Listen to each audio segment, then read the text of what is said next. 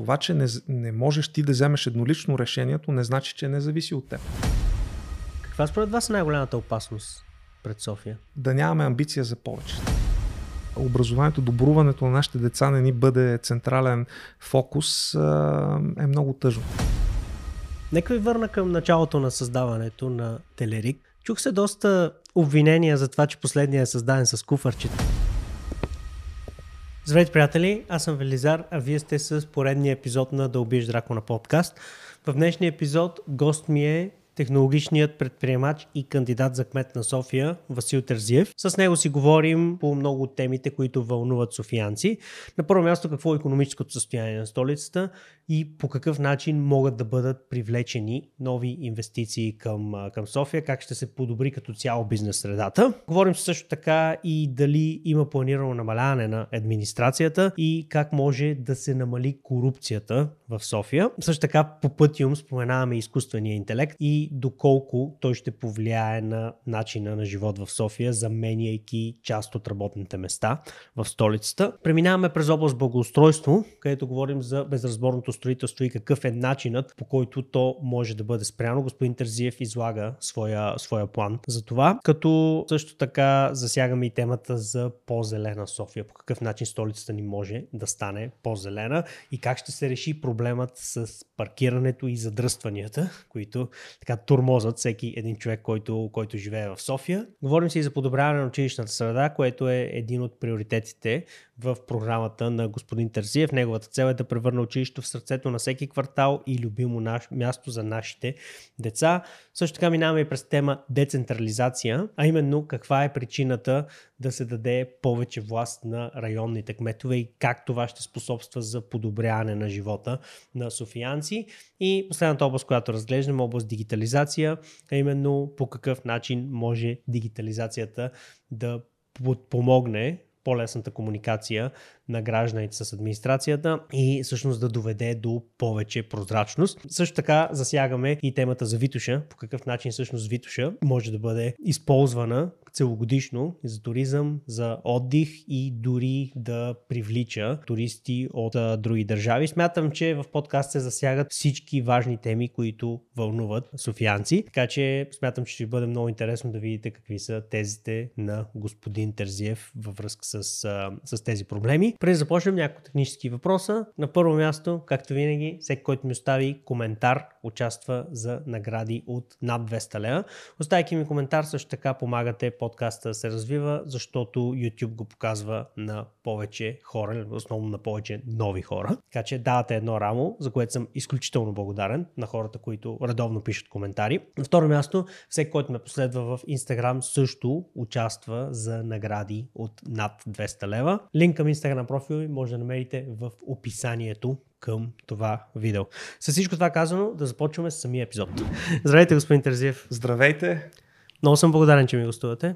И на мен ми е изключително приятно да бъда ваш гост. Може ли да кажете първо кой е Васил Терзиев и защо реши да се занимава с политика? Кой е Васил Терзиев? Успешен технологичен предприемач, последствие корпоративен човек. Прекарах две години в американската публична компания, която придоби Телерик, компанията, която аз и няколко приятели основахме и а, изградихме до организация 800 човека, която работи в редица държави, обслужва милиони клиенти, е сложила в немалка степен България на, на картата на технологичните компании. След напускането ми на Progress Software се присъединих към екипа на Eleven Ventures а, като а, инвеститор в а, стартиращи компании. Дал съм път на много млади компании, споделил съм това знание, което съм натрупал през годините като предприемач като част от една голяма международна компания, така че те да не почват от нулата. Изключително съм щастлив от това, което сме постигнали последните години като среда, като екосистема. Това ми е друга голяма битка. Как да създадем предпоставки да се ражда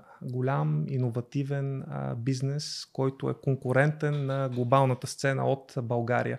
Нашата компания беше пример, че може да стане, въпреки всичко. След това амбицията ни беше това да стане модел. И много повече компании, вървейки в, а, по нашия път, да постигнат по-големи неща. Това, което аз считам за, за успех. Колко хора си успял да ги подготвиш да направят по-големи неща от теб, стъпвайки върху твоя опит. И а, паралелно с работата ми като инвеститор съм се занимавал с това да се създадат множество а, организации, които поддържат тази екосистема, които помагат знанието да се натрупа, да се сподели, да се изградат връзки с а, света, така че нашите компании да имат по-лесен начин да стъпят на чужди пазари, да имат достъп до инвеститори, до, до знания и да се създаде една здрава основа за тази иновативна економика, за да имаме и ние индустрии на, на бъдещето и да бъдем конкурентни, което се случва и България седи доста, доста добре спрямо съседите си а, на Балканите, а и включително в а, Европа. Така че това съм се занимавал последните 15-20 години до момента, в който не реших да се...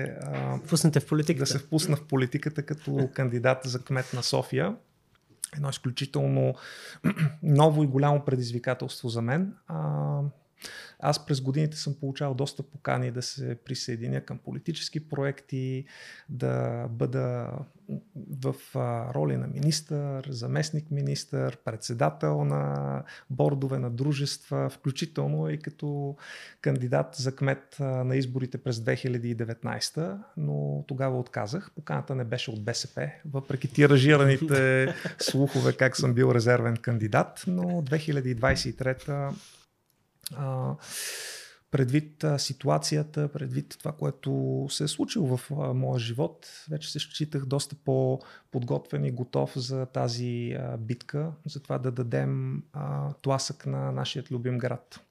И абсолютно не съжалявам за тези последни месеци, въпреки всичките трудности, въпреки а, всичко, което в движение трябва да научаваш, предизвикателства, с които се бориш. А, аз, съм, аз съм щастлив да бъда тук и гледам с нетърпение към 29 октомври. Тоест, вие искате на практика да пренесете а, целия ви опит към администрацията и да управлявате както до сега сте управлявали бизнеси. Частично, частично. Не бих го казал точно така, тъй като има неща, които са преносими като опит и има неща, които са доста различни. Управлението на една администрация е доста различно от управлението на една компания. От гледна точка на това, че в столична община, като кмет, ти трябва да се грижиш за интересите на всеки един софиянец. И тези, които те харесват, и тези, които не те харесват. И тези, които споделят твоите убеждения, и тези, които не споделят твоите убеждения. Ти винаги трябва да търсиш пресечната точка на всички хора. Кое е най-доброто? И да се събуждаш всеки ден с тази идея. Второто нещо е нивото на прозрачност трябва да бъде значително по-високо, когато ти управляваш публичен ресурс, а не корпоративен, личен. Нивото на отчетност също трябва да бъде доста по-различно. Така че в, от тази гледна точка управлението на една администрация е по-различно. Но има много неща, които са общи. Трябва ти дългосрочна цел. Трябва ти посока. Трябва това нещо да го предадеш като енергия, като история на хората.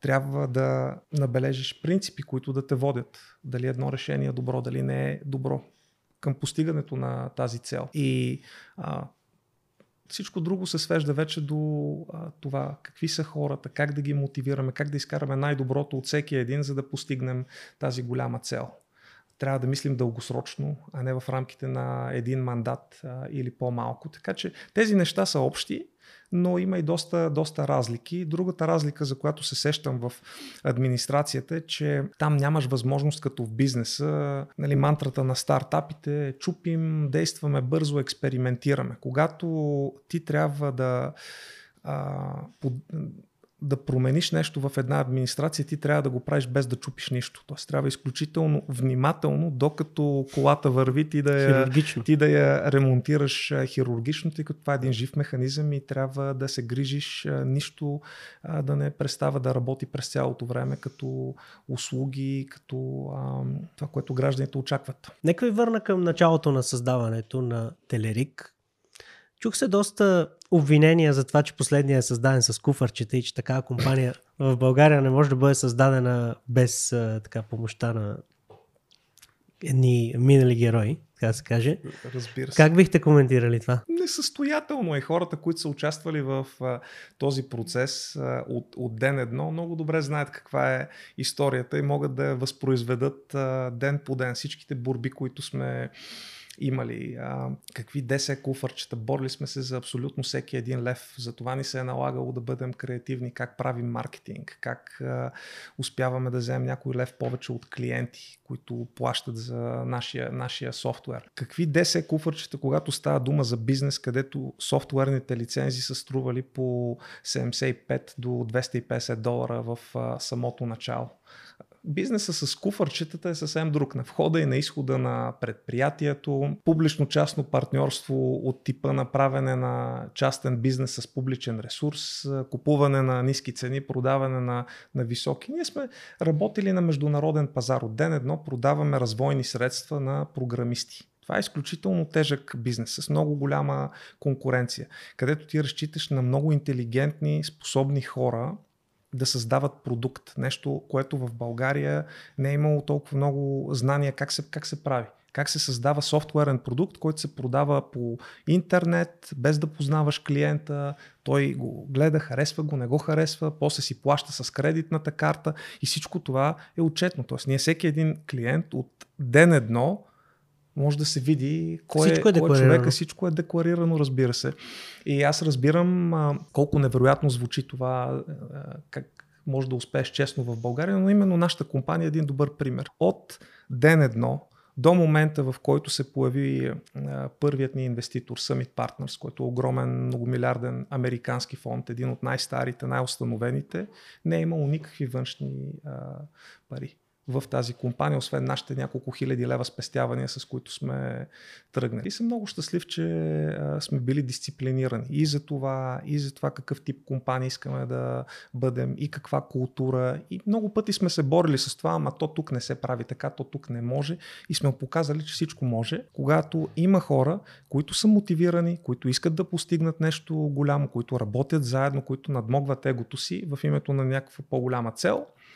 И сме го доказали. И много други компании след нас са го доказали в още по-голяма степен. Така че аз съм голям оптимист за това какво следва за цялата българска IT индустрия, какви основи има и а, как ще бъде все по-определящ фактор в развитието на държавата, включително и в нашия град, тъй като а, IT секторът има огромно отношение към а, много от хубавите неща, които се случват. Новите офис сгради, новите а, жилищни сгради, комплекси. Всичкото това са пари, които идват отвън, вътре и се вливат в нашата економика. И отиват за услуги, за жилища.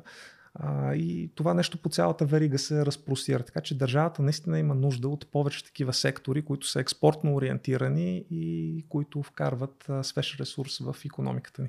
Правим кратко прекъсване от подкаста и ще продължим след секунди. Нека ви кажа някои думи за това, защо е важно да се абонирате за канала, ако харесвате видеята. Както всички много добре знаем, YouTube много често промотира забавно съдържание за сметка на образователното, каквото е съдържанието в този канал. Причината за това е, че забавните клипове правят много повече гледания от тези, които са с образователна тематика. Това е причината YouTube много често да скрива от вас подобно съдържание. Единственият начин да върнете силата да избирате в свои ръце е да се абонирате за канала, но да го направите с камбанка. Защо с камбанка? Защото в правилата на YouTube ясно пише, че платформата сама решава какво видео да представи пред потребителите, независимо от това дали те са абонирани за конкретен канал или не. Така че чистият абонамент реално има много, много малко значение в очите на YouTube. Единственият абонамент, който има реално значение, който гарантира, че съдържанието ще достигне до вас, е абонаментът с камбанка. Какво ви обещавам в замяна на вашия абонамент? Обещавам ви, че ще каня страхотни гости, до част от които достъпът никак не е лесен. С част от хората трябва да се оговаряш с месеци, за да може да, да запишат до студиото. При други пък трябва да търсиш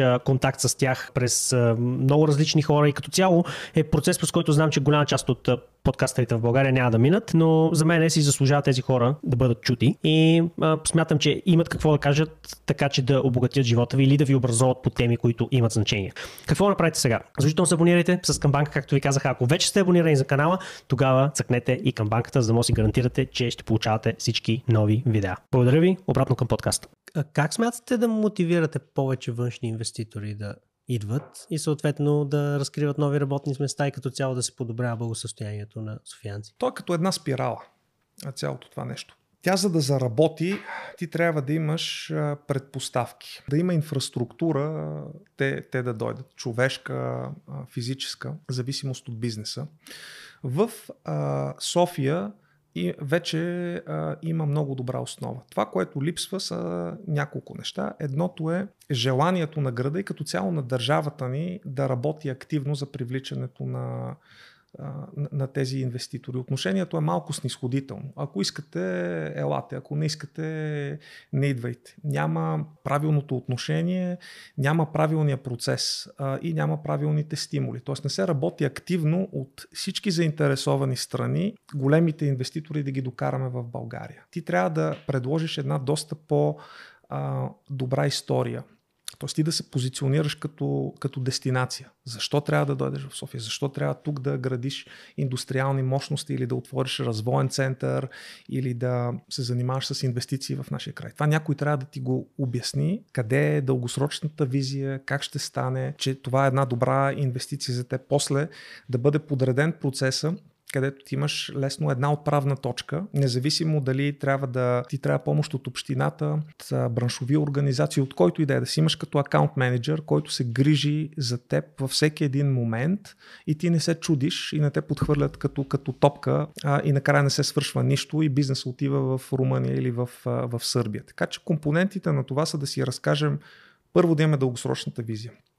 След това да разкажем тази наша история на външния свят и после да сме много по-отговорни като отношение към привличането на тези бизнеси и да разберем, че за да се случат тези неща, трябва да работим заедно. Тоест всички компании, браншови организации имат интерес да привличаме външни инвеститори, защото това дига нивото на абсолютно всички и ние се оформяме като дестинация. И като тръгнеш по тази спирала, те вече следващите бизнеси почват да идват и без убеждение, защото имаш концентрация на, на качество, на хора, на, на ноу-хау. Ти имаш среда, екосистема. То ние сега имаме в някаква степен. Имаме, да. И, споделихте, че е една от най-така най-бързо, на... най-бързо растящите Балканите. и то се вижда колко а, бързо тя става все по-голям процент от брутния вътрешен продукт на, на България. Всяка година расте като обем, растат заплатите на, на заетите, расте броя на заетите а, и растат възможностите на, на този сектор да, да променя други около него. Тоест, вие казахте визия първоначално, mm-hmm. в последствие комуникация с инвеститорите и накрая отговорност към тях. Да, и среда и създаване на правилните стимули, тъй като много от съседните страни, други градове, те са доста активни по всякакъв начин да привлекат един бизнес, защото гледат дългосрочно. Тоест, ти, че си дал някакъв малък стимул днес, то не е загубен ресурс. Ти ще го възстановиш, ако гледаш в период от 10-15 години. А, това, че си спонсорирал едно събитие, както аз дам като пример за Web Summit в Лисабон. Защо Лисабон а, се оформя като една от новите технологични столици на, на Европа? Защото те инвестират точно в налагането на това, че Лисабон е мястото. Правят големите събития, като, като Web Summit, за което инвестират по 10-15 милиона всяка година. От години наред. общината ли го прави реално? Или града, тя помага? Града, държавата, всички заедно, но с основна, основно действащо лице общината. И в момента, като видиш историята, тя е Лисабон, новото място за дигитални номади, за стартиращи компании, за инвеститори. А Лисабон е по-малък град от София. А, не бих казал, че много се различаваме в плюсовете и минусите, които а, имаме като, като дестинации. Даже в София има много по-голяма концентрация на талант. Не мога да не ви попитам и за изкуствения интелект. И по някакъв начин ще повлияе ли негативно на благосостоянието на софиянци, ако примерно работите, които са по-нисък левел, програмистски работи, примерно, и ам, сервис работи, които са в кол центрове, бъдат заменени от изкуствен интелект. Какво е вашето мнение? Мислите, че това е опасно за София? Честният отговор е, че не съм убеден как биха се развили а, нещата. И, и то много зависи от отношението на самите заети в сектора. Дали а, ще решат да инвестират а, в а, умения на бъдещето, така да се каже, или просто ще си продължат така както е до момента, без да и ще чакат риска да ги, проблема да ги застигне, или проактивно ще вземат мерки да бъдат подготвени за едно по-различно бъдеще. Същото въжи и за какъв път биха избрали самите, самите компании, дали те активно биха преквалифицирали тези, тези хора. Аз вярвам, че а, нуждата от подобен талант я има, но просто за някои типове работа ще, бъде, ще, ще бъдат намалени бройките за сметка на това, което можеш да постигнеш с технологии. Но тези хора, според мен, пак ще си намерят реализация в сектора, просто под малко по-различна форма. Така че като цяло съм по-скоро оптимистично настроен, но с идеята, че всички заедно, това не трябва да го подценяваме, а, нито като администрация, нито като фирми, нито като самите служители и заедно да се мисли за това, защото по умните държави и градове ще успеят да се възползват от тази вълна и да излезнат едни гърди напред. И много се надявам ние да не сме от губещите. Как възнамерявате да подобрите цялостната бизнес среда в София? Ще говорихме доста за технологични компании, привличане на инвеститори. Ако говорим за, примерно, кварталните кафенета, гумаджиници, автомивки, като цяло, как би се подобрила? Строители, как би се подобрила бизнес средата?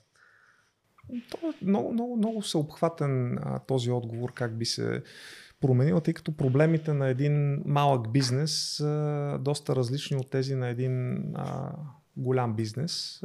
Основното нещо за всички е да не ги турмозиш. Тоест, не звучи зле. Да не, ги, да не ги турмозиш, да улесниш доколкото е възможно бремето на всякакви административни тежести, а, да ги държиш информирани за неща, които тях ги касаят, от това какви програми има за финансиране, за образование, за подпомагане. По-голямата тема е как трябва да мислим за развитието на економиката на, на града. И там има много неща, които могат да се направят. От това как да развиваме тази иновативна индустрия, за която говорихме, технологични паркове, как да стане още по-добра сглобката между местата, между местата където се раждат иновациите като института Insight за информацион, за изкуствен интелект, а, Venture Capital фондове.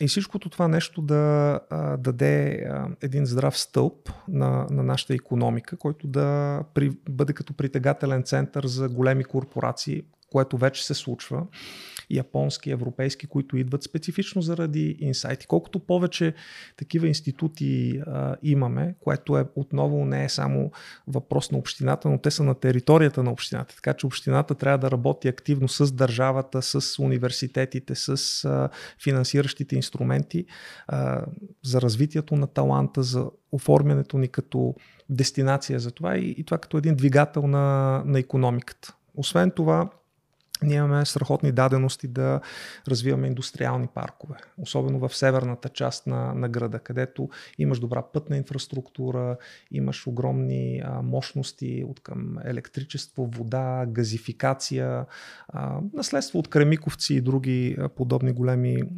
предприятия и те трябва да бъдат оползотворени, така че ние да изградим не само а, тези, които са с, а, така се каже, виртуални, но и производствени и да дадем тласък на градът, на, на, в посока север на градът. Друго, което може да даде а, тласък е а, развиването на повече капацитет в а, самата община това, което говорихме по-рано, а, как да привличаме инвеститори. Тоест Инвест София какво, да, да, да има по-добър капацитет за работа с тези хора, да имат една отправна точка, да бъдат държани а, под ръка. Другото, за което а, се сещам а, от към развитие е да се дигитализират много от услугите, така че бизнесите да няма нужда да губят време в административен процес, по-скоро колкото можем по- от, повече от нещата да ги изнесем а, електронно. Така, дъл, дълъг, дълъг е списъка. А, едно от нещата, които не бива да се изпуска, това е възможностите на София да се развива като туристическа дестинация. И то туристическа не е само за уикенд туризъм, каквато е в момента след а, установяването на лоукост превозвачите, но за по-скъп и качествен туризъм, исторически туризъм, балнеотуризъм, който стъпва на даденостите, които имаме като град, като а, минерални води, използването на Витоша като а, дестинация за целогодишни а, спортни дейности. Така че имаме много възможности да, да развиваме града, освен като нови индустрии, производствени мощности като страхотна туристическа дестинация и цялото това нещо да го направим, мислейки за София не само като една точка, но като най-голямата точка от всички околни, интегрирайки областите около София, за да направим една доста по-голяма економическа зона, която е добре свързана логистично и която а, създава още по-голяма така економическа база. Звучи добре. Каква според вас е най-голямата опасност пред София? Економическа.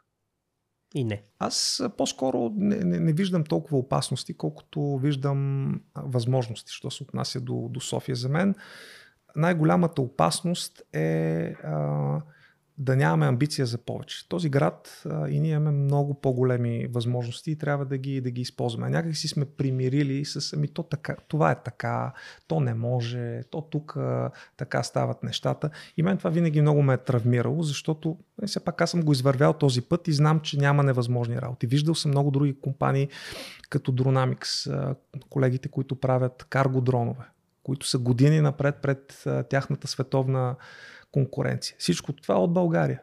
Два братя, които решават да правят карго дрон, който да реши мидмайл логистичния проблем.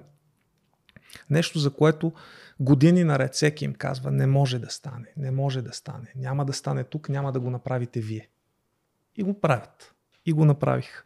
И а, много, за мен това е най-голямата опасност. Ти да потънеш в а, посредственост и това да го приемаш като нещо нормално че, че не може да бъде по-добре и да няма от страна на управляващите политическа воля да почнат да се правят по-големите промени, от които има необходимост, за да се даде рестарт на този организъм, да, да се даде тласък, да се случват по-бързо, по, повече неща, по-качествено и да видим, че всъщност може да бъде доста по-различно. В тази връзка, планирате ли намаляване на администрацията? Това е един от любимите провокативни въпроси.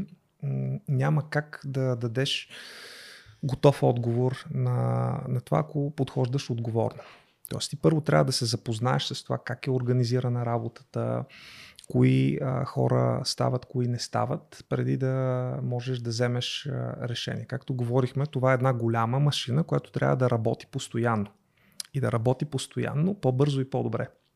От тази гледна точка, а, отговорния архитект на една технологична система или на една промяна в една организационна структура, първо трябва да се запознае по-в дълбочина с проблемите, с хората и чак след като а, вече имаш доста по-оформено мнение, да започнеш да оптимизираш нещата и, и да видиш къде има нужда от повече хора, къде има нужда от по-малко. Защото може да се окаже, че бройката трябва да е същата, обаче трябва да бъде наполовина по-малко в една част от структурата и отвоена на, на друга.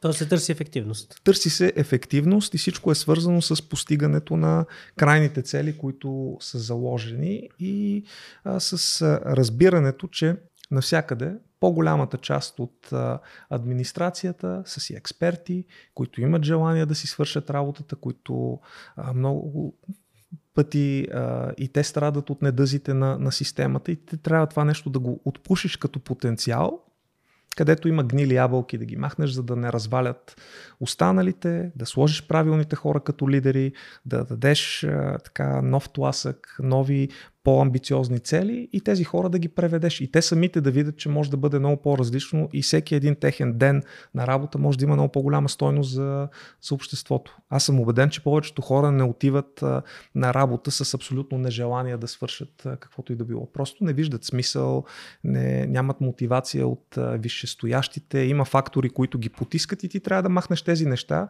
за да може тези хора наистина да заработят а, в полза на гражданите и на бизнеса. Да, да им се отключи потенциала, така да се каже. Точно. Но... Аз много вярвам в човешкия потенциал. Но от друга страна, те сигурно виждат и нивото на корупция, което ги заобикаля и това сигурно се демотивираш, сериозен демотивиращ фактор. Тук съм си донесъл една, една книжка с жълта корица по, по темата, тъй като това ни е доста централно как а, да се намали корупцията в а, Точно това ще е следващия въпрос. И за, за тази цел ти трябва да подходиш доста системно, а не, нали, ние ще борим корупцията. Какво значи да бориш корупцията? Значи а, не да махнеш един или друг корупционер. Окей, това, това е едно добро начало, но да не се допуска т.е. Да, да дигнеш страшно много летвата за това да е, да, да е възможно, което изисква система, което изисква ти първо да направиш анализ къде си. Тук, това е хубавото на тази, на тази книжка, че тя общо взето а, а, ти дава много ясен модел какво трябва да, да прегледаш, как, се, как да се оцениш и да видиш къде ти е резултат. Къде се намираш на картата? Къде се намираш на картата и какво трябва да направиш, за да не си там. Да питам и... ли къде се намираме ние?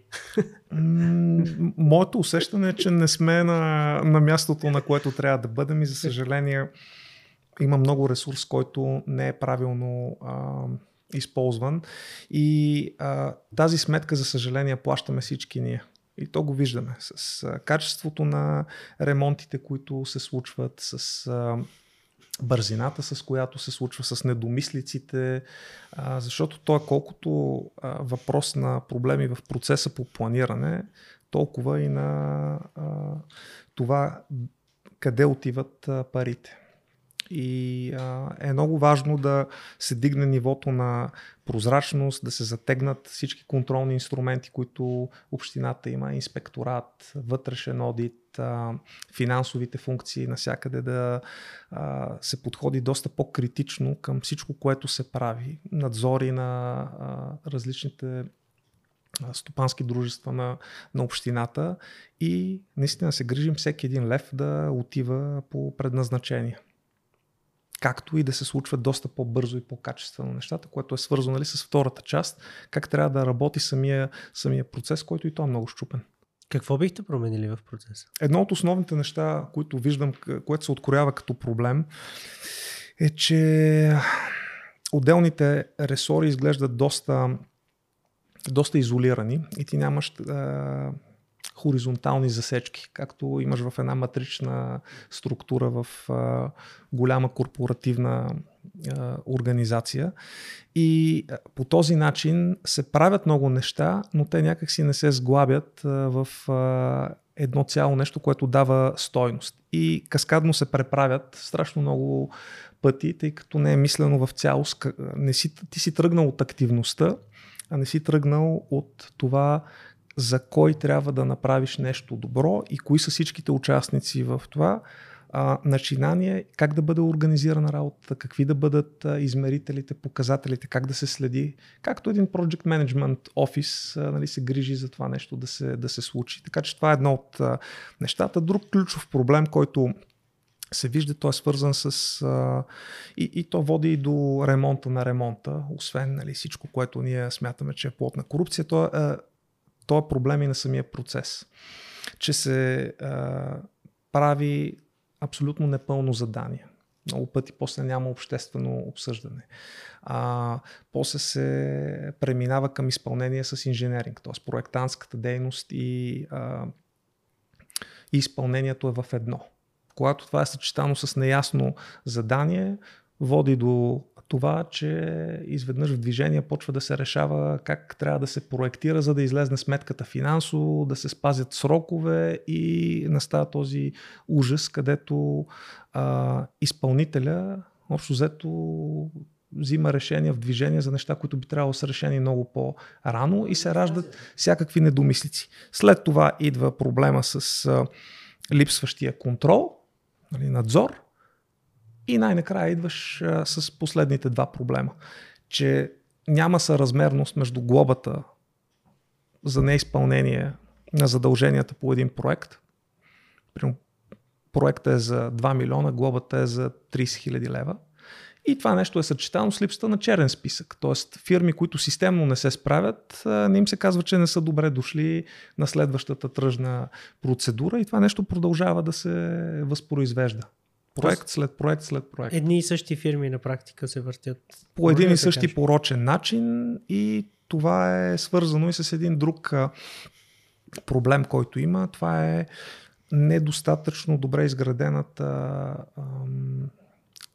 така се каже инфраструктура на, на общината да проектира и да извършва правилен надзор.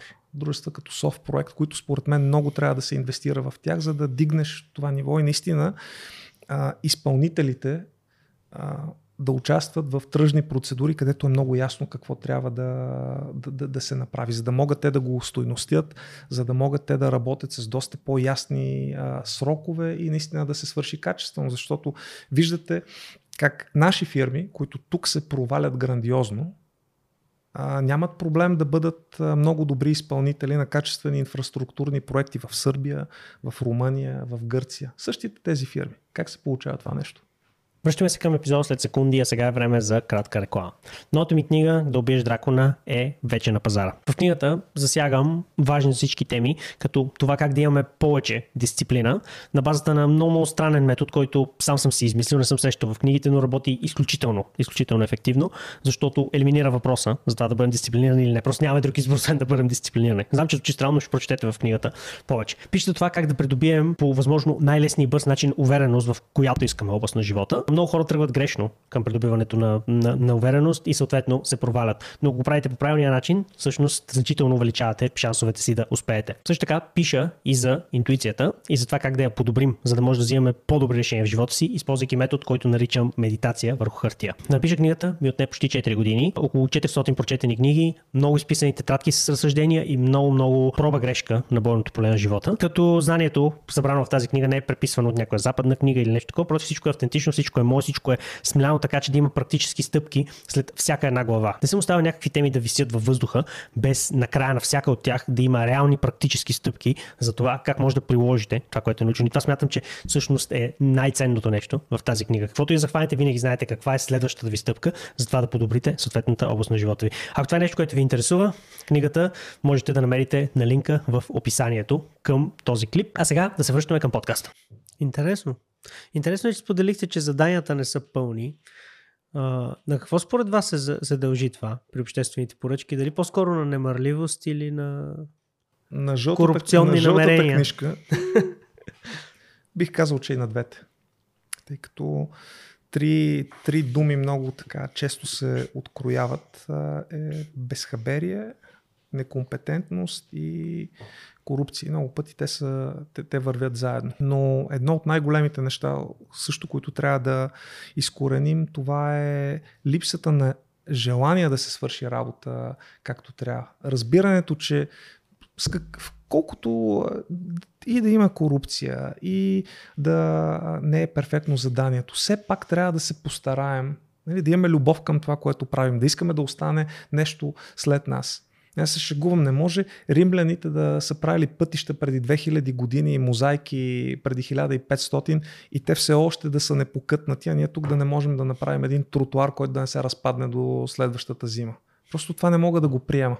Какви са вашите планове за по-зелена София? Свързани с зелените клинове, изграждането на, на, на зеления ринг, създаването на повече зелени, зелени площи. Всеки един район, квартал да си има обособени зелени площи, поддържани, нещо, което за съжаление не се случва а, засаждане на много дървета и то работейки с организации Живот и здраве като Гората БГ, така че да ангажираме и НПО-та и граждани, за да а, се грижим за това да има повече зеленина около нас, за това общината да бъде доста по-отговорна за всичко, което тя засажда а не да се засаждат скъпи дървета, които изсъхват, които не са пригодени за това, което трябва. Те преди 100 години, когато са мислили как, какво, къде да се засажда, е било доста по-ясно какъв тип дърво, защо точно такова, каква функция изпълнява, как спрямо този климат, който се променя, какви трябва да бъдат. Трябва ли да продължаваме с а, кестени или трябва да съдим друг тип дървета предвид на климатичните промени. Така че а, друго, друго важно нещо е а, също а, за да има една по-зелена и по-приветлива София, трябва да а, решим и проблема с а, Витуша. Така че да стане една дестинация за целогодишен спорт а, и, и, и почивка. Какъв е реално проблема с Витуша? С а, Витуша реалният проблем е, че а, те, те, те, са, те, те са доста Да започнем първо от а, лифтовата инфраструктура, че тя трябва да се, да се промени, за да има по, по-качествени, по-модерни мощности, за да се качим на, на Витуша.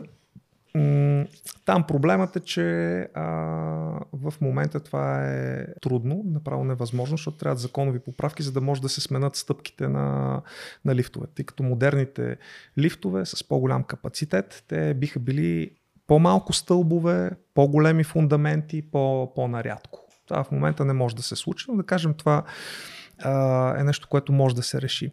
Следващият проблем е какво трябва да се направи с инфраструктурата горе вече ски инфраструктурата, за да, за да излезнат сметките за това да се подмени лифтовата довеждаща инфраструктура.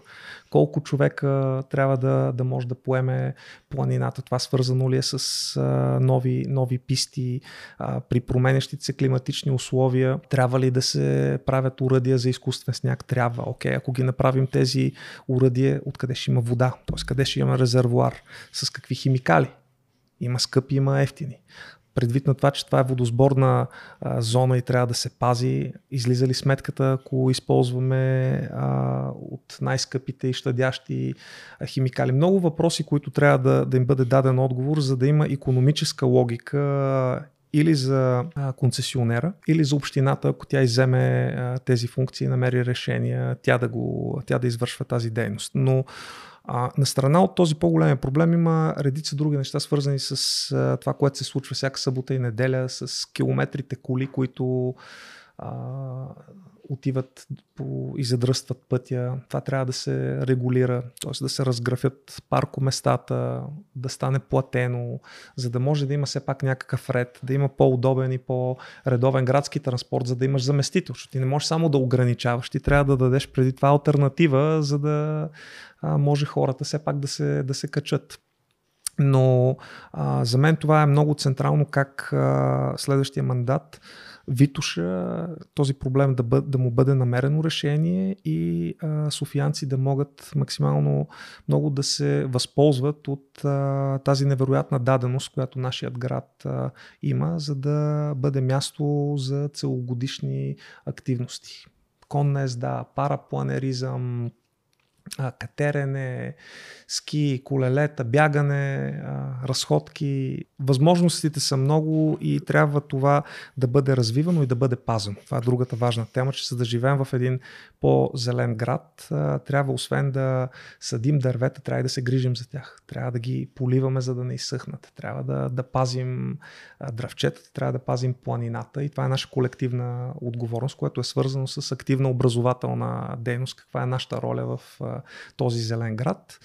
Другото нещо е опазването на различни малки зони и обособяването им като зелени такива в междублоковите пространства, работа с строители, така че да бъдат обещетени с други парцели, но да, да, има все пак въздух, зеленина между блоковете и да се адресира поне частично проблема с презастрояването, който, от който нали, страдаме. Точно това ще да е и следващия ми въпрос, защото той е свързан до някъде с по-зелената София. Mm-hmm. По какъв начин ще се намали или ще се спре безразборното строителство? Особено в кварталите, в които го има в голяма степен. Това е един дълъг, дълъг процес и за съжаление има много, много наслоени проблеми, които не могат да бъдат адресирани толкова лесно.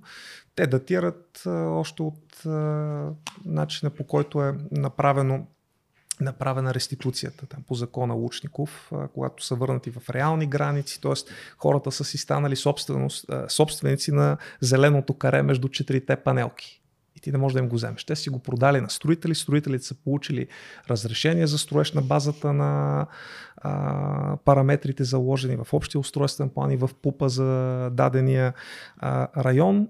И ако искаш това нещо да не се случи, ти трябва да работиш с тях. Тоест ти трябва да разбереш, че има законен частен интерес и ако искаш там да не се строи, ти трябва да работиш с тези строители, така че те да бъдат обещетени с нещо а, сходно на някое друго място, за да не, не бъде поредното строително безобразие. Което и се случва. За тази цел трябва да се работи с, активно с а, държавата, така че част от тези терени, които са с отпаднала необходимост, като тези на Къро, на НКЖИ, да бъдат използвани за такъв тип а, обещетения и да бъдат запазени зелените площи.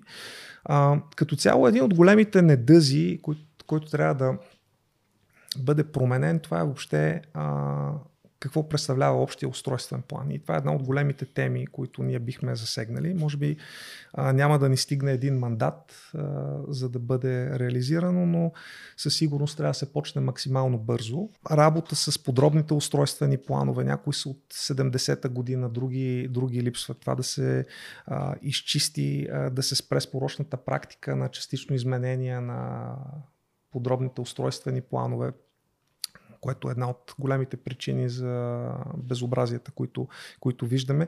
И да минем към съвсем различен тип планиране, който е, така се каже, параметричен. Взимаш едно каре и първо имаш визия на къде да се развива града. След това работиш с инструменти как да насочваш инвестиционния интерес в тази посока. Нещо, което не се случва при нас и строителните разрешения не се използват като инструмент за това. България, в София средно 20 лева на квадратен метър. Аз вчера говорих по тази тема. Кое е 20 лева на квадратен метър? Строителното разрешение. Mm-hmm. В Белград като пример, е между 0 и 350-400 евро, в зависимост от типа сграда, района, който е. А, срещу това обаче ти получаваш а, готова инфраструктура. И ти, а, ако искаш да стимулираш а, развитието, примерно на индустриални халета и площи, както е в Белград, казваш 0, 0 евро ти е строителното разрешение. А, ако искаш да строиш старата част, ти е 400.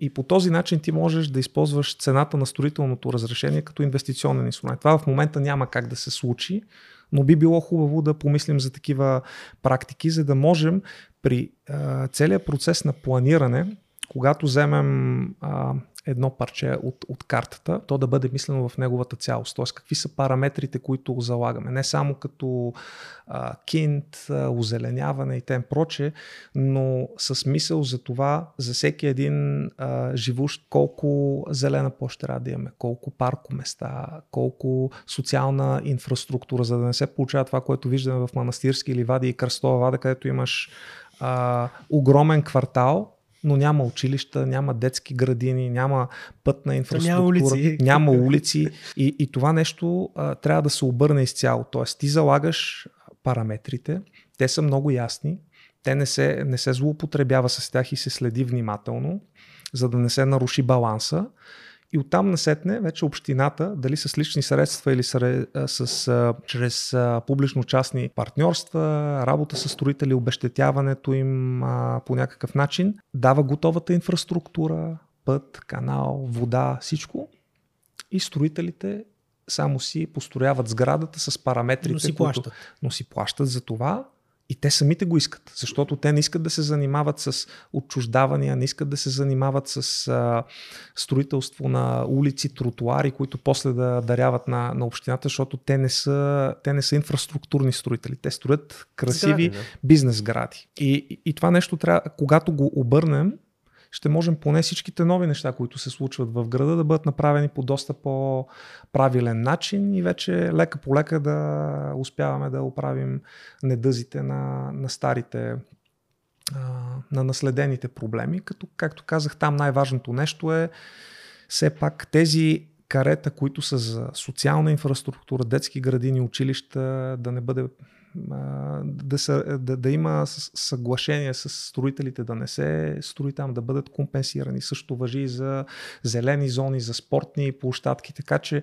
наистина живущите там да имат по-високо качество на живот, вместо да се появи поредната сграда.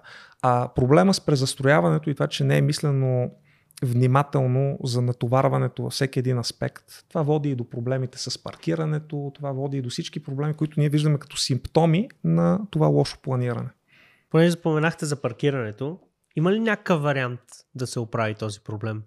В София или поне да се намали на най-невралгичните точки, да се намали трудността на това да се намери парко място? Той е проблема с паркирането е доста доста различен в отделните части, части на града и много компоненти за, за решаването му. Първото нещо, което трябва да се е, види и анализира внимателно, това е какъв е трафикът в София, т.е. колко са тези а, коли, които влизат в София и как това нещо се разпръсква. Тези 150-200 хиляди коли, които идват в София всеки ден хора, които живеят в градове. 200 хиляди? Мисля, че това е цифрата. Те паркират в а, крайни квартали, къде, където могат. Буферни паркинги Бу, за метро. Буферни паркинги, но то даже там е проблема, че те парки, понеже буферните паркинги са платени, те намират а, неплатените места по а, полянки, градинки, задръстват се квартали, улици.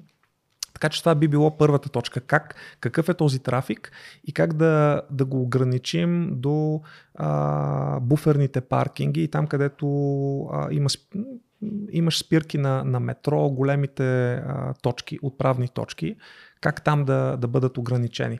Какво може да бъде а, решението чрез а, градски железници, а, ЖП инфраструктура между София и околните а, градове, така че това да бъде един альтернативен начин на придвижване, за да не използваш кола. Там нататък вече ти почваш да трябва, трябва да мислиш за това как да а, направиш вътрешните рингове, как да довършиш големи а, планувани артерии като Копенхаген, а, като Филип, Филип Кутев, които да, да променят а, трафика как, как върви и да нямаш проблемите с паркирането на, на места. Другото, другото важно нещо е зонирането на, на някои квартали, еднопосочни улици, това, което е направено в, в редица квартали вече, което не беше прието радушно, но хората вече много си го харесват, защо, защото то регулира нещата. И кой има право от, от живущите и какво плаща, за да има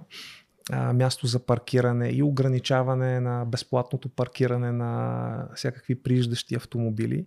Другите решения те са свързани с а, изграждането на монтажни паркинги, подземни паркинги. Мислим и за този тип виенски колела паркинги, които да са залепени на калканите на панелните сгради.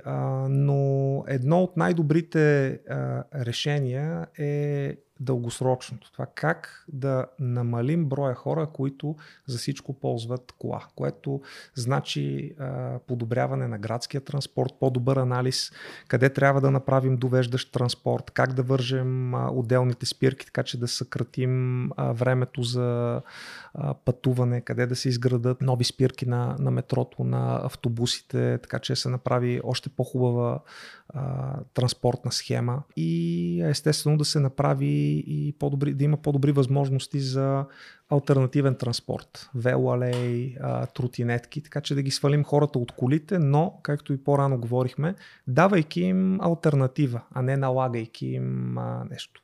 А, и последното нещо, което е решено в много градове, това е също а, нискоемисионни зони, а, елиминиране на транзитен трафик.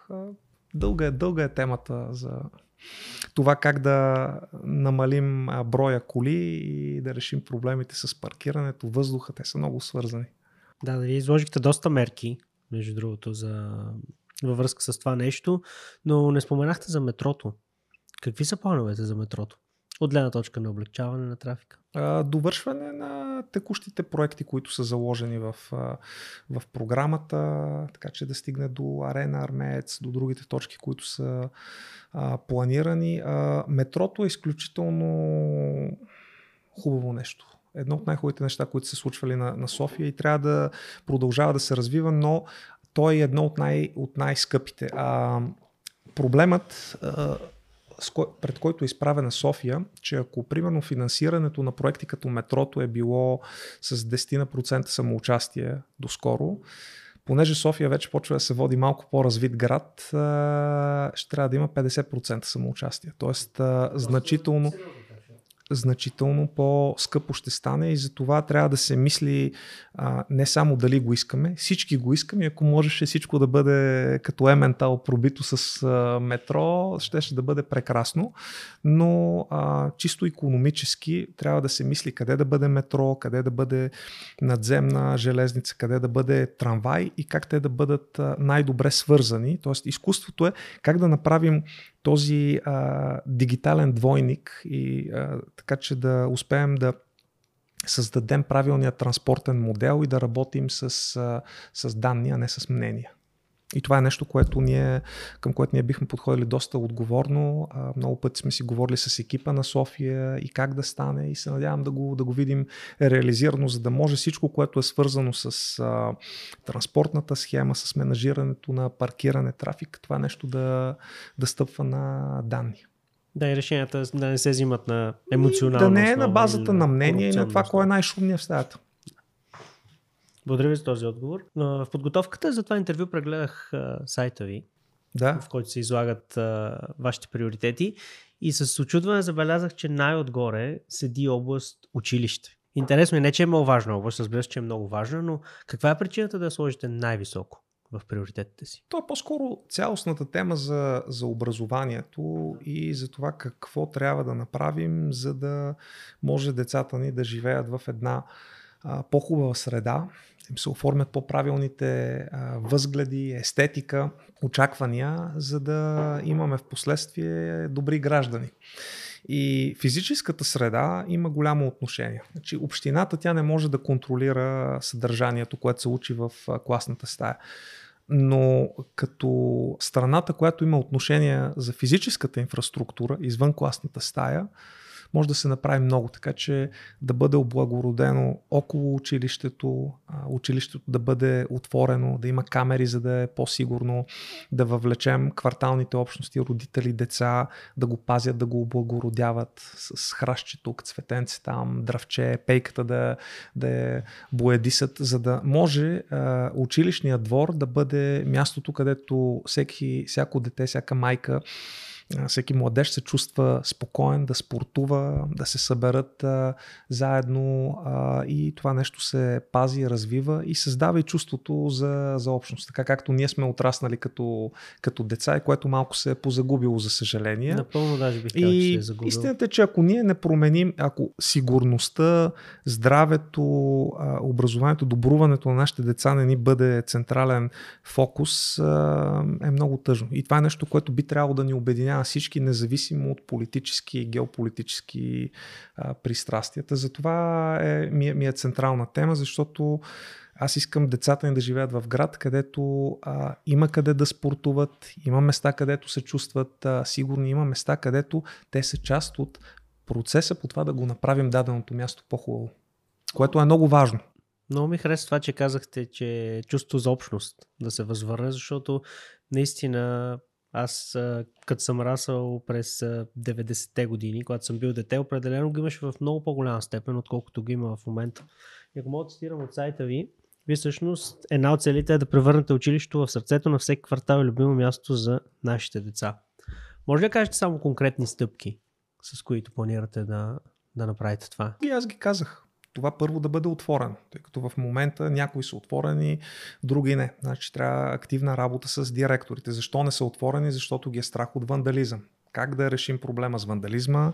Слагане на камери, следене какво се случва, активизиране на кварталните общности и лидери, така че а, това да се пази това всички да участват в облагородяването му. Общината, ако има една улица, която да направи като хората, да бъде тази около училището и детската градина. Тротуарите, оттам да започнеш.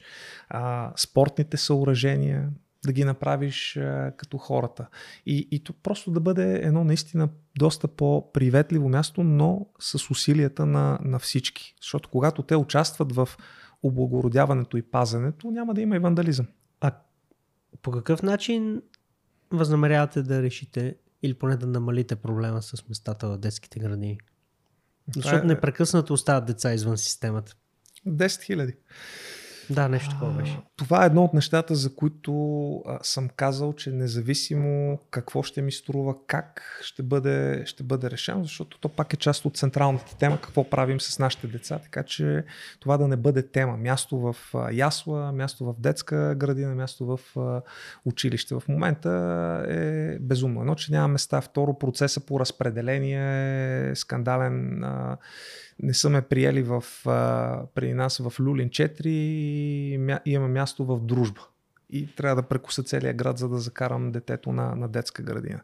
Та, проблемът, за да се реши, то не е само свързан с строеж на нови детски градини. Нещо, което нали, битува като, като убеждение. То е и строеж на нови детски градини, и дострояване, увеличаване на капацитета там, където може на, на текущи.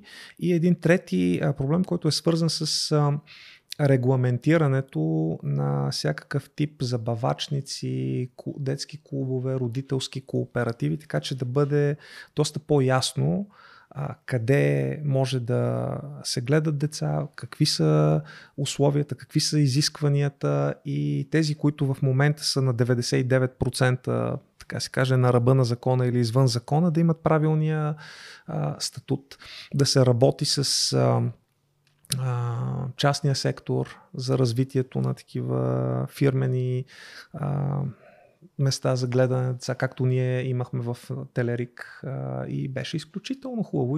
И, това беше голям стимул за част от служителите ни с малки деца, защото беше прекрасна среда, прекрасни педагози. Това е друг проблем, който трябва да бъде решен не само с, така се каже, физическата инфраструктура, но и с наличието на, на педагозите, някой трябва да работи и да се грижи за тези дечица. И а, за да се случи това е нужно а, доста, доста работа, но аз мятам, че за 4 години комбинацията от всички тези а, възможности а, ще ни помогне да ги да, да го решим този проблем. Дори без нали, непременно да трябва да се строят нови детски градини, защото Не, това то, е... то, то, то трябва, тъй като градът си се развива, идват нови хора в него, но а, само с строене може би няма да бъде решен на решен напълно. Така че той е съобхватен. Строене, а, как, а,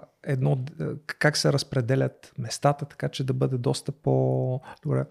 Смяна малко и на концепцията, къде трябва да бъдат детските градини, където живеят хората или където работят. Много логично е да има детски градини там, където има големи а, хъбове, хъбове на, на, на работещи. Офис гради. И така. Офис гради. Около бизнес парка, около Интерекспо центъра, защото ти там имаш хиляди хора, които всеки ден отиват на работа и няма нужда да правят тегели из, из София, ако те имат възможност да си оставят детето в частна детска градина, държавна детска градина, там където работят. Или дори някаква забавачница, както споделихте. Или забавачница, да.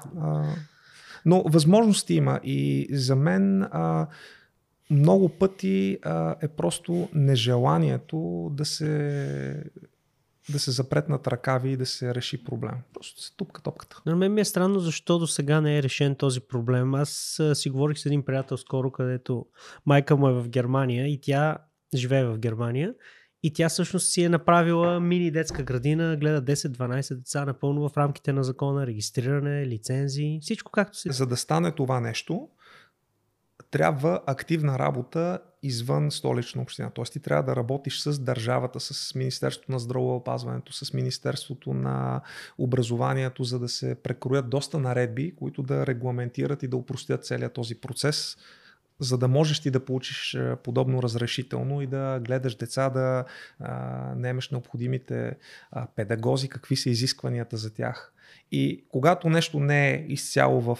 Аз това го забелязвам последните месеци. Ако нещо не е в, изцяло в твоите правомощия, дигаш ръце и казваш, а, ама то не зависи от мен това, че не, не можеш ти да вземеш еднолично решението, не значи, че не зависи от теб. Тоест, ти ако си активен, ако искаш да решиш проблема, ще намериш пътя да говориш и да работиш активно и да лобираш с всеки, който е някъде по веригата, за да се намери решение. Но просто е много по-удобно и лесно да, да кажеш, то не зависи от мен, защото то фактически е така, но не го прави по-малко неправилно и безотговорно. Да, абсолютно. Абсолютно. И наистина не е решен толкова години вече този проблем. Откакто дойдох в София го имаше този проблем mm-hmm. преди 15 години. До ден днешен се седи. Следващия приоритет в, в сайта ви е децентрализацията. Защо смятате, че е толкова важно да се даде повече свобода на районните кметове? Ако ви кажа с какъв ресурс разполагат, аз бях много впечатлен за първи път, когато разбрах в един разговор с кмета на Слатина, господин Георги Илиев, колко му се дават за текущи ремонти на година 350-400 хиляди лева. Колко тротуари... За целия район? За целия район колко пари му се дават за поддръжка на всичките 120-30 детски площадки. 40-50 хиляди лева. Колко е, му се как? дават за култура на година? 10 хиляди лева. Когато ти разполагаш с такива трохички, а пък си мажоритарно избран и си вършиш работата, както прави господин Илиев, т.е. той не е анонимник, него го познават, той се отчита, което качва очакванията към този човек и го срещат на улицата и го питат, ама защо това, защо това не става, какъв е отговор? Трябва, освен повече а, отговорност, освен повече а, активност, със сигурност трябва и а, доста повече ресурс, за да може ти да овластиш най-вече от към финанси и от към контролни инструменти, тези, които са най-близо до хората, да могат да си свършат а, работата. И това нещо да се прави по един честен начин, принципен, да има механизъм, където се свършва с подхода мой кмет, твой кмет. Няма такъв кмет. Има избран мажоритарно кмет, на който му е гласувано доверие и той тя трябва да има всички инструменти да бъде максимално ефективен за решаването на проблема на, на, на гражданите. Защото това са хората, които живеят в района. Те всеки ден страдат от тези проблеми. Аз не мога да бъда никога съпричастен на проблемите на дадения район. Аз ги знам. Обаче, когато живееш в място, където няма канализация и завали дъжд и а, избие у вас а, кафявата река, е много по-различно отношението ти към липсата на канализация, какво трябва да се направи и колко е важно спрямо вижданията на човека, който я знае, я не знае за този проблем. Така че на нас е много централна тема как това нещо да се случи, как да бъде принципно, как повече от местните данъци и такси да отиват за а, районите и как живот и здраве а, след време, тъй като това е, е, това е постепенен процес, а, за който ти трябва да даваш повече пари, повече а, контролни инструменти, да може районната администрация да изгражда капацитет, все по-добре да го управлява и в един момент те, те да бъдат движещата, истинската движеща сила на управлението, както е примерно в градове като Париж, където имаш местни общински съвети, те контролират много зорко бюджетите, представители на местните общински съвети представят в, са представители на района в Централния общински съвет, така че всеки е представен и наистина се взимат най-добрите решения и за града като цяло, и за районите. В момента много от районите те са непредставени в Общинския съвет. Тоест ние гледаме само към кмета и неговата администрация, но реално много от решенията, ключовите, се случват в Общинския съвет. И има райони, които нямат а, общински съветник, никой не ги знае, те не защитават. А... Нито един общински съветник. Има, има райони, примерно, които нямат а, техен си, а, независимо от коя партия, но няма някой човек от района, който да е в а, Общински съвет и да знаеш, че поне на един наистина му така при сърце са му проблемите на дадения район. Да. И като се добави към това и смехотворните пари, които се отпускат от общината за такива по-местни, по-районни проблеми, да, и, и, и, и за това този процес трябва да го следваме, докато стигнем вече живот и здраве, някой хубав ден а, и най-истинската децентрализация, когато и част от това, което местната економика дава като данък общ доход, корпоративен данък също остава в града и се разпределя. И тогава вече София би имала още повече ресурс, което е една от големите теми за това как да се увеличат собствените приходи на, на общината, тъй като ние гледаме бюджета 2, 2 милиарда и 300 милиона, сега новия 2 милиарда и 500 милиона, но това, което обягва е колко голяма част от това са делегирани приходи, т.е. държавата плаща сметка на учители, на по други пера и колко, мал, колко а, малка част от общите приходи са собствени приходи, т.е. 800-900 милиона. А ти като община, която иска да си контролира бъдещето, трябва постоянно да мислиш това нещо как да се увеличава. Чрез по-висока събираемост, чрез намиране на начини а, да вкарваш а, по други пера, как управляваш данъци, такси, а, за да може ти да имаш а, и ресурса да защитиш публичния интерес. За което обаче първата и най-важна стъпка е да убедим гражданите, че техните пари се използват по предназначение, преди нали, да почваш да а, искаш каквото да, и да било повече, да. да. Интересно е, че всъщност казвате, че 7-800 милиона, това са, нали, не, не е някаква голяма сума на човек излиза доста малка. Като за годишни разходи за... Не, не, това са приходи. Това, а, са, приходи, това да. са приходи от а, данъци на МПС-та, на а, недвижима собственост, а, продажби на различни типове. Просто да кажа, че очаквах да е повече. Собствените приходи да. на София да са повече, но...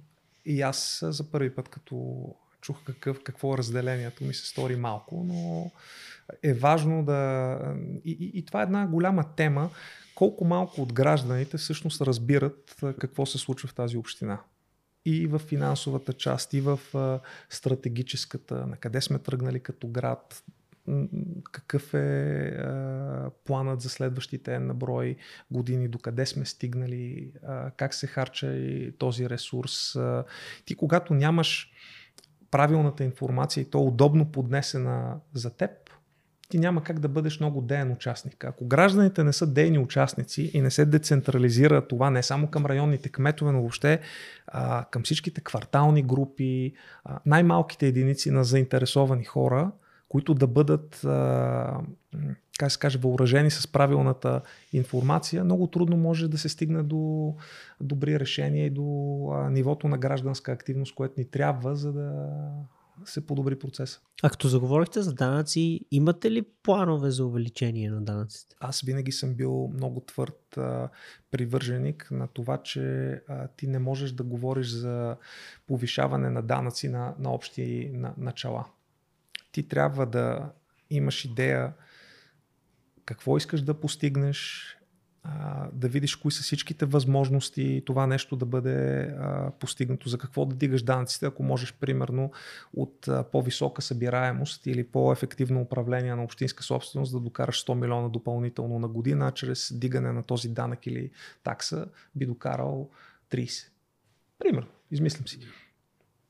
Няма нужда. Тоест ти трябва да видиш какво искаш да направиш, какво ще ти струва, каква е ножицата между двете какви са възможностите да увеличиш приходната част, защото имаш много възможности, данъци и, и такси, нови пера, а, дълг. Тоест имаш инструменти, с които да, да работиш и да прецениш какъв е, какъв е най-добрия микс, за да, за да постигнеш заложените цели. Но ти първо тръгваш от устойностяването на, на целите, преди да кажеш, ами ще дигаме така, защото трябва. Или защото така го правят на, на друго място. Има си неща, които а, изискват корекция. Има а, такси, а, които не са пипани от, от, от години. Трябва да се мисли за строителните разрешения, както говорихме, как трябва да изглеждат, колко трябва да, да струват. Синя-зелена зона не е пипано от не знам колко, 10 плюс години. Повече. Аз мисля, че от както дойде в София да. беше толкова, 15 години. Така че и, има неща, нали, които търпят корекции, но преди да почнеш да бъркаш в а, джоба на, на някой, ти трябва много ясно да можеш да обясниш защо се налага и как като го направиш това нещо, ще направиш нещо хубаво. Нещо, нещо което е в интерес на, на гражданите. Преди това да можеш да го направиш, не е хубаво да пипаш каквото и да било и трябва да се възстанови доверието в администрацията. Това е изключително важно и затова първата ни стъпка е което, нещо, което е изцяло в наш контрол, това е по-добрата комуникация. Това е нещо, което е може би най-щупено в момента и ще го възстановим. И имаме много високи очаквания към нашите районни кметове, общински съветници, как трябва да се отчитат, колко често, колко трябва да бъдат сред хората, за да, за да може да, да, да се възстанови този кръговрат между а, администрацията, а, гражданите, бизнеса, мненията им, взимането на решения. Диалога като цяло. Диалога. Да. Благодаря ви за отговора. А, в а, сайта си сте описали за плановете ви за дигитализация на столична община. По какъв начин точно мислите да реализирате тези планове и как тази дигитализация всъщност ще доведе до повече прозрачност в работата на администрацията? Значи дигитализацията, като мислим за нея, трябва да мислим по три направления. Едното е какво се прави за, за бизнеса, за да може да бъде по, по-лесно. Електронни строителни разрешения, електронно участие в, в търгове, електронно известяване за ключови неща, различните разрешителни режими, които в момента са полудигитални, полухартияни, това нещо да бъде направено изцяло дигитално и общо взето им се спести административната тежест. От друга страна са дигитализацията свързана с гражданите. Развитието на ключови приложения като Call София, да, да, да ти станат едното място, което е твоята входна точка към общината. Не само за подаване на сигнали, има дърво за рязане, кола за махане, но приложението, чрез което ти получаваш известяване за спиране на вода, затваряне на улици, за бедствия, за всичко, което теб те касае, начина по който ти можеш да даваш идеи, да задаваш въпроси. Всичкото това нещо свързано с друга система, която можеш да видиш големите проекти, кой докъде е стигнал, ако се бави, защо се бави да коментираш, да пробваш да да дадеш плюс или минус за приоритизацията на, на дадено нещо и всичко това да бъде доста прозрачно, за да можеш да го виждаш в реално време какво се случва и да знаеш, че ти си част от целия този, този процес. Всеки един сигнал да можеш да го, да го следиш и да а, даваш идеи, критика и а, да има обратна връзка за това. Третото нещо е свързано с дигитализацията на работата вътре в а, самата община, където има много какво се направи, само като се започне от нуждата да се свържат различни регистри, да се дигитализират нотариални актове. Примерно в момента концепцията за дигитализация хартиен носител снимаме го на, на картинка и го запазваме като, като PDF. Но това не отива никъде като структурирани данни, които да могат да се, да се търсят и да е нещо, което е удобно за, за намиране. Тоест половинчато а, решение. И а, Смятам, че много, много неща има, които могат да се направят така, че и работата на самата администрация да има по-добра видимост какво е КПД-то в различните звена, колко преписки се обработват, това да бъде ориентир къде трябва да се да се, да, се, да се пипне, така че да се скъси времето за, за реакция, да се променят някои процеси, защото ние винаги мислим от към хората, че хората са проблема. Много пъти е сбъркан процеса, сбъркана е нормативната а, рамка, сбъркано е нещо друго а, и може да бъде решено без да решаваме проблема с хората. Без да съкръщаваме. Да. Интересно е това, защото се говори за дигитализация буквално откакто аз съм в София се говореше за някаква форма на дигитализация и не мисля, че е направено много последните години. Е, тая тема поне мисля, че ми е доста позната и да, да. ще изгради много силен екип, така че да се случат нещата и всички да усетят положителната а, промяна и администрацията, и гражданите, и а, бизнеса. И когато това нещо общо достъпно, прозрачно, аз мисля, че всеки един ще почне така да се чувства по-близо до общината. Много ми харесва това за личната ангажираност на хората, нали? Виждайки прогреса, да имат а, нали, възможност да дават идеи, сигнали. Това е основна, това е основна, основна тема за отговорността и нашето лично участие в създаването на една по-хубава среда, едно по-хубаво общество. Винаги чакаме някой да, да свърши работата, вместо нас да вземе решение, прехвърляме отговорността някъде другаде.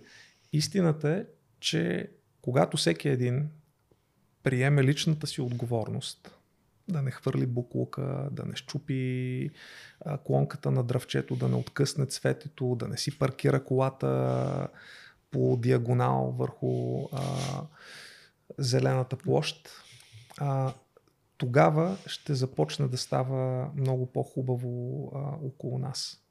Промяната тръгва от, от нас самите и, и е важно да го, да, го разберем и да платим сметката за това да, да е наистина по-уредено и по-красиво.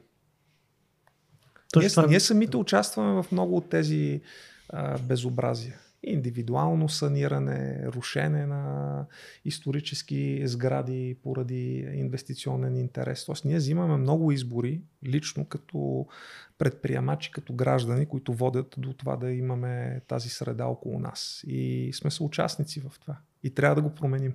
В Всички. степен, да. И, и когато хората първо не са безучастни, второ са по-организирани, Трето са по-подготвени с повече информация и с повече подготовка въобще как, как работи тази система. Защото много от гражданите те искат, но не разбират как е свързан този е, сложен механизъм. Къде е районната администрация, къде е общинския съвет, къде е централната община, къде е държавата.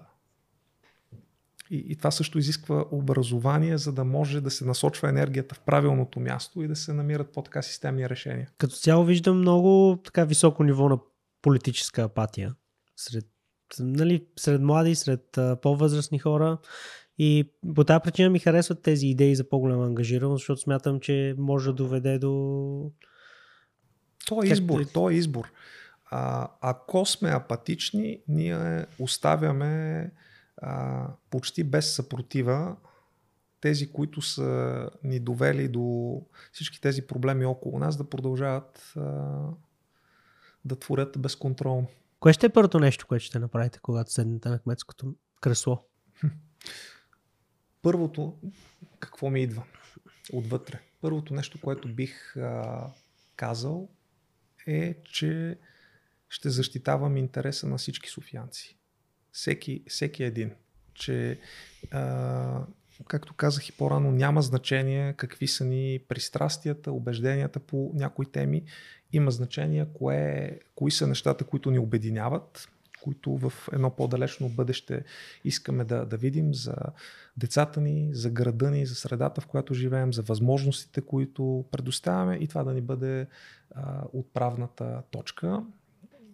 Второто нещо е да кажа подобно нещо и на хората в администрацията. Че всеки един, който защитава публичния интерес и работи за доброто на, на, на този град, независимо от политически убеждения и тем прочие, е добре, добре дошъл. Там където е или ако иска да, да дойде а, в перспективната работа в държавната администрация. Но, но е важно а, хората да, да знаят, че трябва да работим като, като едно цяло. И наистина това постоянно разделение, неща, които а, ни, ни делят, да им търсим, а, да търсим точките, които ни, които ни сближават, да се възнаграждава професионализма, да се възнаграждава а, работата за обществения интерес, а не да потъваме в а, това, което виждаме в момента. Мисля ли в тази връзка, че би имало иначе, много... Иначе, за да, да отговоря на въпроса, ние си развиваме и детайлен план за първите 100 дни, бързи победи, а, като а, това да запълним дупката там, да посадим а, дърво на друго място, да оправим тази пейка. Шегувам се, но а, сме набелязали дълъг списък с неща, които а, да покажат сравнително бързо че може да има промяна, както и паралелно с това от ден едно да започнем работа по дългосрочни неща, защото те не търпат отлагане. И колкото, колкото повече тупкаш топката, толкова повече се изнася във времето, а пък а, нещо, което аз съм казвал многократно, не може ние да се давим в собствените ни малки проблеми, докато света се променя. И ще ни изпревари като град и като държава. И затова трябва да сравнително бързичко да намерим пътя към а, решаването на дългосрочните проблеми, така че да седим добре. Тъй като много, много от хората подценяват това, че а, и, тук имаше коментари, шеги и тем проче, че София не било продукт, не било, какво беше? Сергия Забельо. Това го казват основно хора, които не разбират а, от а, това как работи а, економиката на, на един град, на една държава, въобще.